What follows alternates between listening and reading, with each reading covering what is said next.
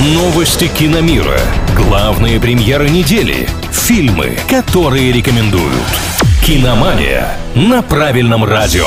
Всем привет, с вами Илья Андреев. В этом выпуске пара новостей о картинах киновселенной Марвел.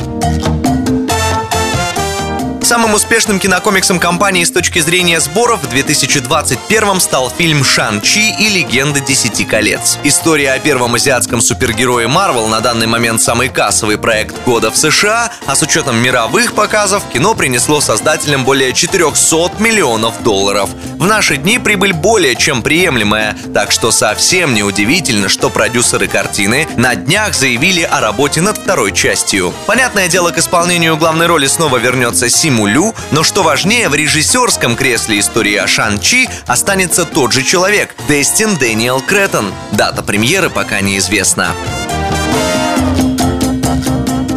Если говорить не о финансах, а о зрительских впечатлениях, то аудитории больше понравилась марвеловская «Черная вдова». Ну, по крайней мере, той части зрителей, что участвовала в голосовании People's Choice Awards. Кинокомикс о Наташе Романов и ее близких победил на знаменитой премии в номинации «Лучший фильм», обойдя в голосовании «Дюну», «Форсаж 9», «Венома 2» и «Не время умирать». Исполнительницу главной роли Скарлетт Йоханссон признали лучшей актрисой, а вот лучшим актером назвали Дуэйна Джонсона, который пока пока не имеет отношения к киновселенной Марвел. Подчеркиваем, пока не имеет. На этом у меня все. С вами был Илья Андреев. Услышимся на правильном радио.